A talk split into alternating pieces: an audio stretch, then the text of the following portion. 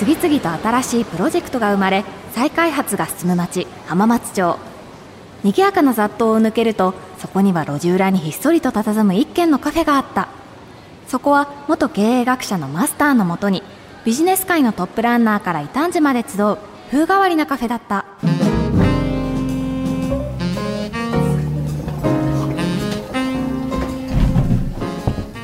おおマスターが張り切って店内を整えている。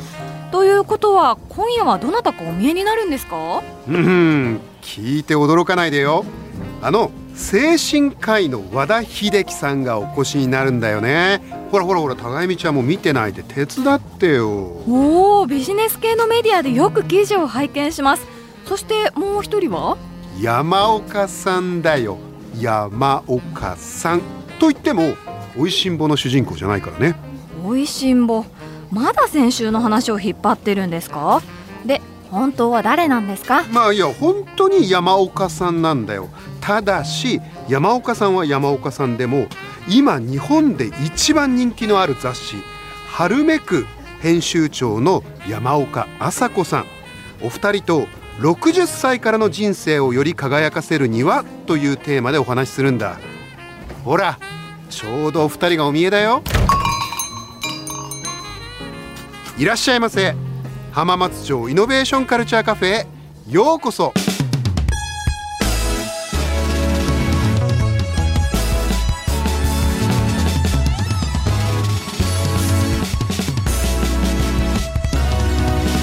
浜松町イノベーションカルチャーカフェ。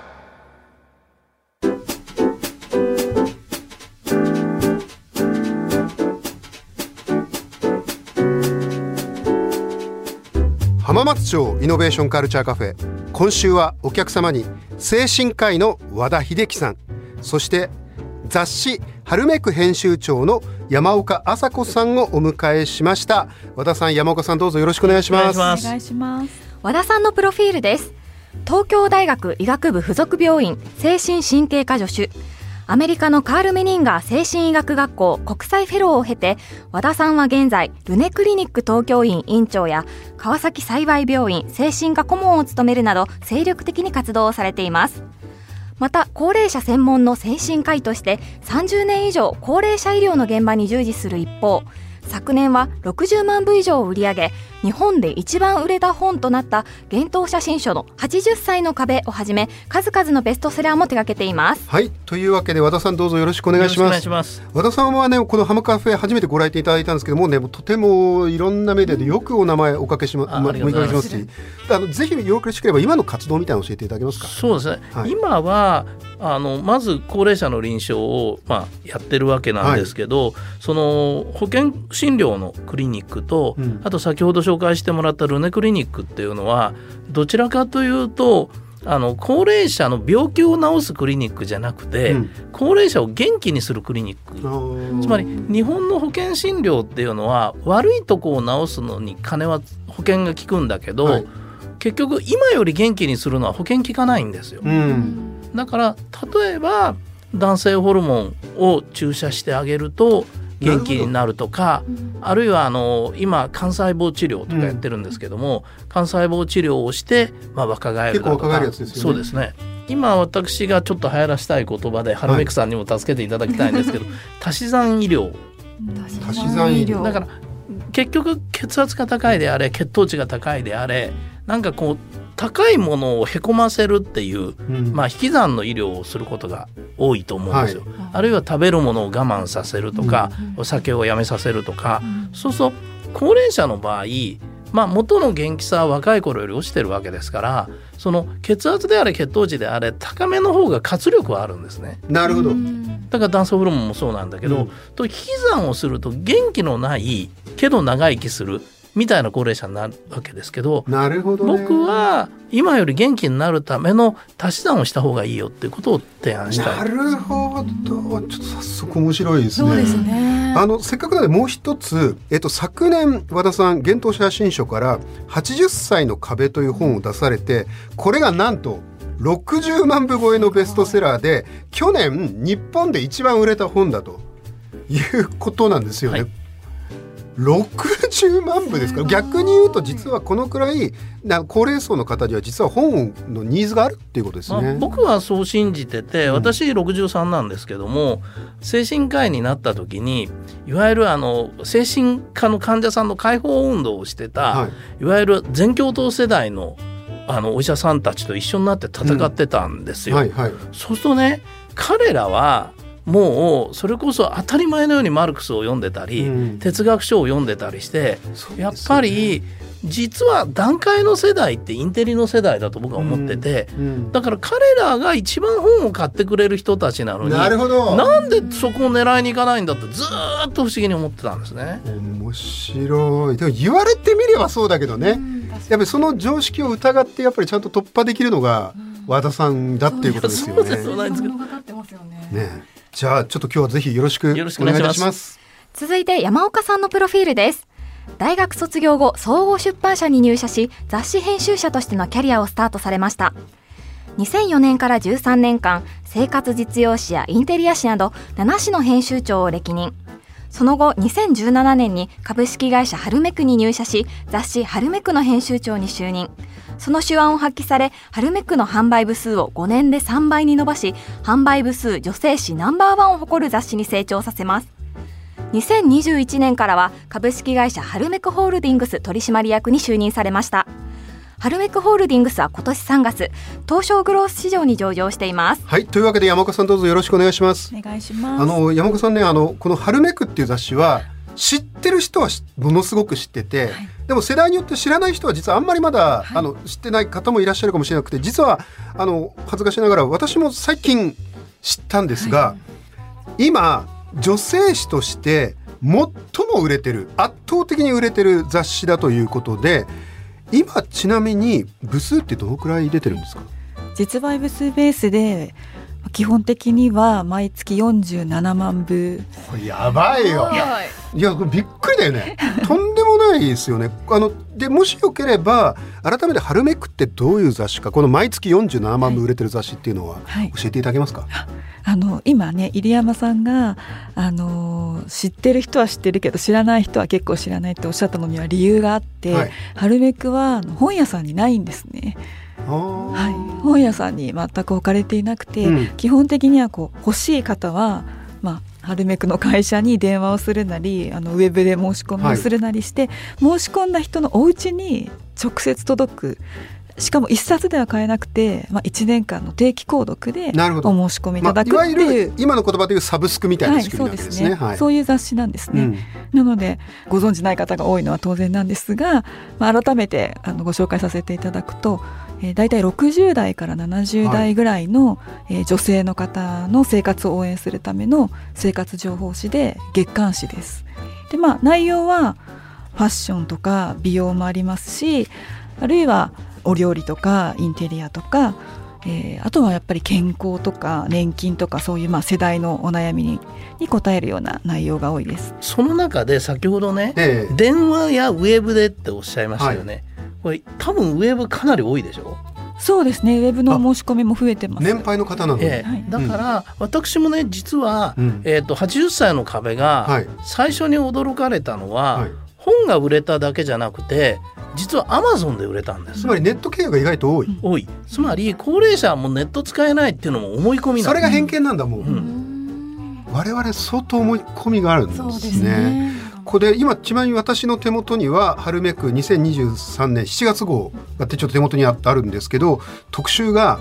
えーと「1日1分の表情筋トレで顔の悩みを解消」とか「無理なく楽しくうまいこと楽に老いる知恵」とか実は和田さんの取材記事もあったりするんですよね。はいそうです。お世話になってます。ちなみにこの春めくでいろんな特集年配向けにされてると思うんですけど例えばこういう特集は特にまあ人気があるとか売れるっていうとどういうやつなんですか、はい、それがもうこんまさに今月あの7月に発売された号なんですけれども、はい、スマホの使い方っていう特集が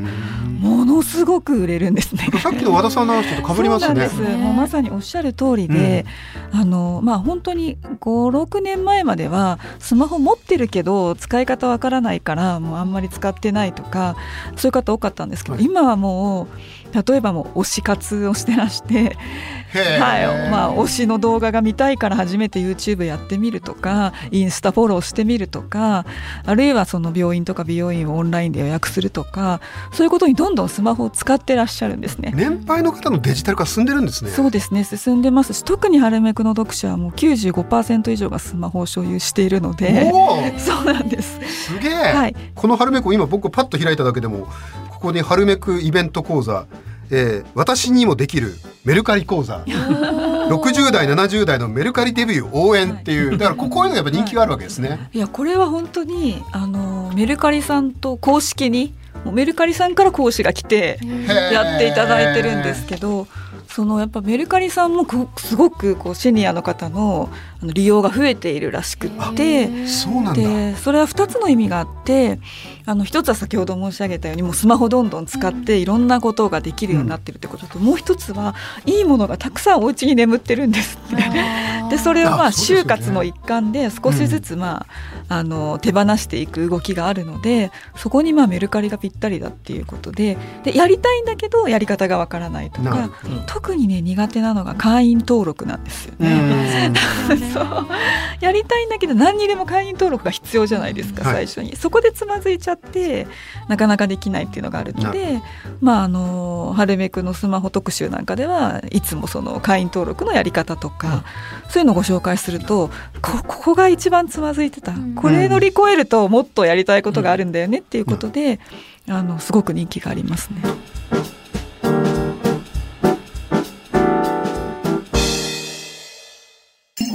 浜松町イノベーションカルチャーカフェ。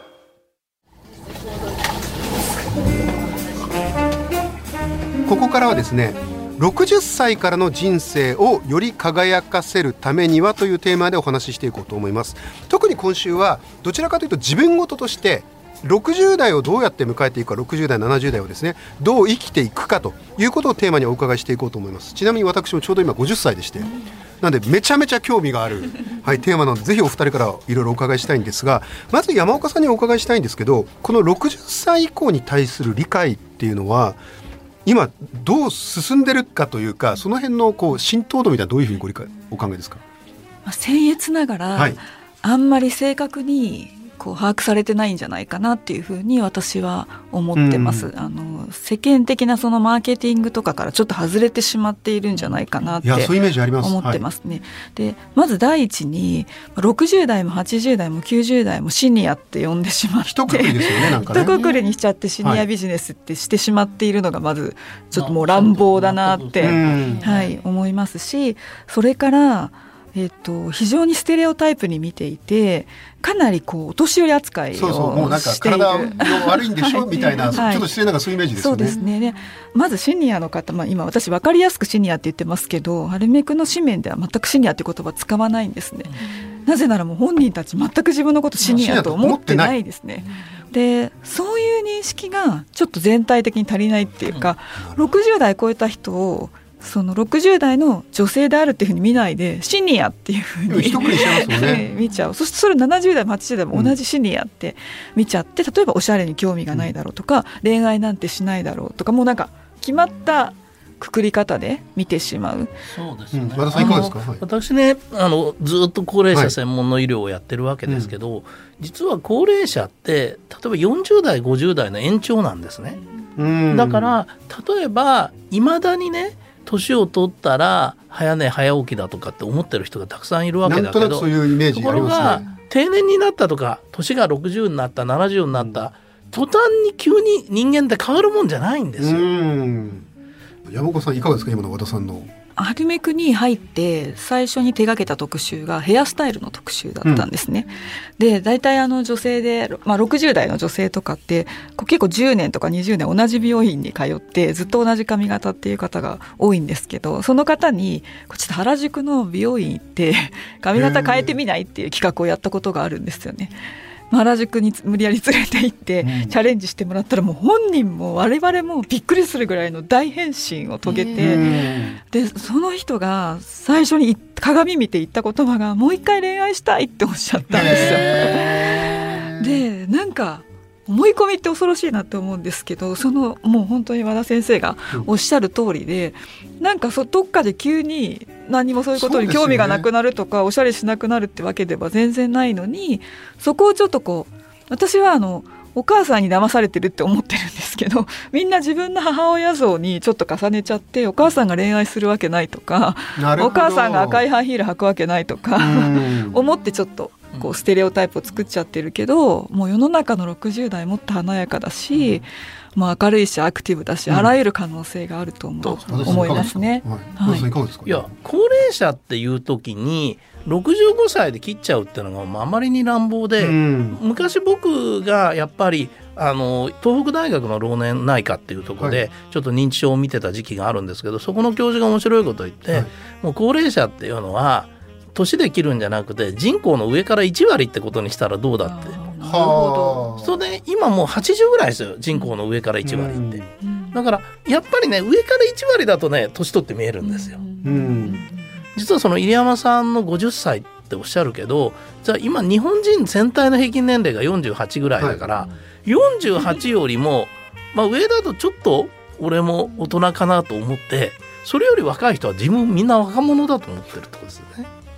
結局ね僕は高齢者をどうやって元気にするかっていうのが日本の鍵だと信じていまして、はい、まあ少子化対策って仮にうまくいったとしてもですよ彼らが生産者になり消費者になるの20年後なんですよ。うん、だけど20年後だともう AI とロボットが普及しすぎちゃって仕事ないかもしれないですよ。なるほど。だからそこを心配してももういいと、うん、大丈夫だけど今の人手不足を解消する一番いい方法は高齢者に元気になってもらうことだと思ってるんですね。うん、元気になってもらうと。あともう一つは道具の進歩ですよね。だからみんなねその自動運転の車とか期待してるけど僕なんかだったらもし GPS がついて人をはねないっていうことが保証できるんだったら、うん、時速80キロぐらいで走る車椅子があってもいいと思ってるんですよ。なるほど。そしたら、うん、行きたいとこにいつでも行けるじゃないですか。だからそういうふうなセンスが必要だと思いますよね。テクノロジーはそういうふうに使使うべきだと。ええと思います。あのちょっとあの和田先生と山岡さんにお伺いしたいんですけど今テクノロジーっていうのをもっとそういうふうに活用したらいいんじゃないかとか素晴らしいお話を伺ったんですが一方で例えば社会の仕組みっていうか例えばですね今のやっぱ日本の社会ってどうしても65歳ぐらい定年で線を引いてしまって、うん、なんかその後はなんか働く、なくていいですよみたいな仕組みだってそちらをなんか見直していく必要があるのかなと思うんですけど、まあ、逆にね、はい、65歳以上の人たちって実はいろんな意味でねあの雇用市場で役に立つと思うのはね、うん、例えば給料安くてもやりたい仕事やるっていうことができるわけですよ。うん、なるほど。私ね実は、はい、あのつい2年ぐらい前までその臨床心理学のはい、まあ、あの大学院で臨床心理学の教員をやってたんですけどそうするとあの大学出た人が2年間臨床心理の、まあ、大学院に行くとあの臨床心理士の資格今公認心理師の資格取れるんですね。はい、そうするとね必ず毎年23人定年退職後の人が受けに来るんですよ。でね臨床心理士って大学院出て合格率6割ぐらいの試験を受けてやっとなれる資格なのに年収3400万なんですよ。ただやっぱりちょっとやってらんないって感じになるじゃないですか。うん。うん、でもその人たちっていうのはまあやっぱりサラリーマン時代にやっぱり人事とかいろんなんで苦労して、心理勉強したいと思ってやり直してそれでその人たちにとってみたら年金とかいろいろあと子育てももう終わってるし、ローンも払い終わってるから結局年収じゃあ仮に300万でも十分なんとかなるんですね、まあ、まあカウンセリングの方が面白いからって言ってやってくれるわけ。なるほど。そうやってこうお金の面で妥協できるから面白いことできる。例えば若い頃からラーメン屋やりたかったとかさ喫茶店のマスターやりたかったとかさ、儲かんなくてもいいっていうことでいろんなことができる面白さ。それをぜひ経験されるといいと思いますよね。めちゃめちゃ面白いな。おっしゃる通りですね。山川さんどうですか、今の？私今のお話には本当に共感して、はい。うん、今多分なんとなく男性の話だったかなと思うんですけどいや同じことが言えて仮に専業主婦でずっとやってきた女性だとしてもその方々の60代70代迎えられた時のその主婦としてのベテランのスキルって、うん、実は今すごい価値があると思ってるんですね。そうですよね。最近保育園に結構年配の保育士さんが増えてきたんですよね。多分復帰されてるんだと思うんですけどね。だから介護なんかだって結局その給料が安いっていうことが一番問題になってるけどやっぱり自分も介護を学ぶことにもな,、るし、結構やっぱり年配でお年寄りの扱いがうまい介護士さんってすごい人気あるんですよ。そうですよね。あと男だって実は男の介護士っていうのはすごく頼りにされるんですなるほど。あのしかも経験値がある上に、まあね、その年収ももしかしたらある程度抑えてもやってくださる、余裕があるからやってくださるかもしれないし、しかももしかしたらそこをテクノロジーでカバーしてあげたらもっともっと力を。なるほど。高見ちゃんどうですかお二人。にあの私みたいに20代とか30代だとあと2倍3倍人生を生きるのかって思うとちょっとやっぱ漠然と健康とかお金の不安みたいなのを思ってたりするんですけどこれから60代を迎える方にこういう心構えを持っておいたらいいよみたいなのもしやったら聞いてみたいなと思いまして、僕もそれがちょっと聞きたくて、はい、あのそれでかぶせちゃいますけど、あのまさにこの浜カフェのこの番組のリスナー層が一番多いのが多分40代50代の、まさにこれから60代を迎える、うん方々がリスナーに多いんですよ。うん、我々はどういう心構えでね、60代70代を迎えればよろしいでしょうか？でも僕が思うのは、はい、さっき言ったみたいに60代70代が当たり前に働く社会になるってすごくいいことだと思ってて、うん、結局じゃあ仮に年金が減ろうがねあるいはその貯金使い果たしてまし果たしてしまおうが結局それからも稼げるんだっていう。なるほど、まあ、確かに300万とか200万かもしれないけど将来のことが不安で貯金なんかに走るよりはもう年取っても私やれることやるわっていうふうに思った方がいいって私は思いますけどね。貯金なんかしてる場合じゃない らしいよ。やることをやった方がいいですね。やりたいこと確かにそうですね。山岡さんいかがですか？うん、同じご意見ですか？はい。春めくにはその春めくカフェっていうあの投稿のページがあるんですけど、毎日こうどういうふうに過ごしてるかってお便りがあるんですけど、うん、やっぱりすごく、まあ、お金もらえるかもらえないかは別として例えば地域の公民館で子どもたちに読み聞かせのボランティアをしていますとか、こういうあの布でこういうものを作ってあのそういうデイサービスのところにお持ちしましたとかそういうなんか地域のコミュニティの中で活躍の場を見つける方がすごく多いんですね。なるほど。で私が思うのはやっぱりだから結構それって急に私70歳になったから地域に貢献したいですって言ってもできなくて、その仕事を辞めた後やっぱ地域っていうものに自分の居場所ができるようにするには、まあ、早い段階から少しあの子育てを通してだったりとかあのそういうなんか地域の活動にちょっと参加したりして仕事とは別のコミュニティをなんか形成していくことが結構こうリタイア後の幸せにつながるのかなとは思いますね。一つだけ一つだけ最後に申し上げたいのはね、はい、その現役ってずっといたいなと思われる時にみんなその現役の労働者を現役って言いがちなんだけど、うん、現役の消費者であるってことってすごい大事だとなるほど。つまりお年寄りどんなに年を取っても私現役の消費者なんだわっていう気持ちでもうとりあえずお金使って幸せを買うであれ現役としてまあ、社会に貢献してるんだっていう感覚で、現役で働けなくなったら今度は現役の消費者になるんだと、うん、そういうふうな頭の切り替え大事じゃないかなって私は信じてますけどね。なるほどね。アルメグでよく言ってるのはそのなんだもうやりたくないことを少しずつやめていってもいいって言ってて。なるほど、なるほど。60代になったら、ね、はい、その代わり新しいことをやりたいんだから、うん、そのこれから自分が新しく始められるまだまだまだ始められる年代なんだから逆に言ったら今までまあちょっとしんどいなと思いながらやなんか続けてきた人間関係とか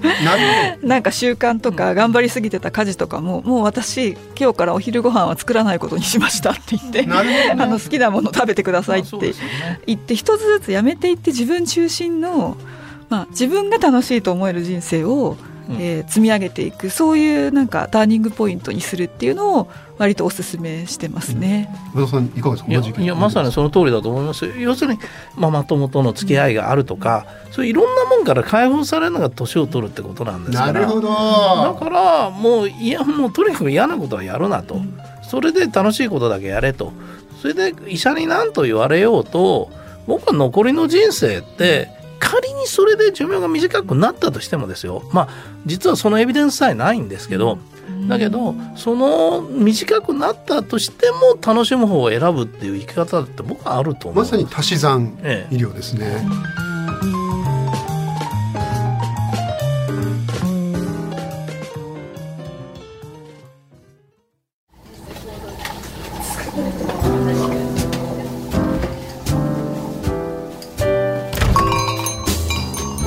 山岡さん和田さんありがとうございました。いや高恵美ちゃんお二人の話最高だったね。はい。あとは年を重ねるほど自由になれるっていうのもすごくワクワクしました。ねだから僕も今ちょうど50なんだけどこれからどんどんどんどんしがらみが減っていくからむしろ前進していこうっていうなんかめちゃめちゃ今日はなんか勇気をもらえたよね。はい。でね来週はお二人に今度ビジネス視点でお話を伺うつもりだから次回もよろしくね。はい。それからではお疲れ様でした。おちょっとまだ話終わってないのにな。今週木曜のオンラインイベントの件大丈夫かな？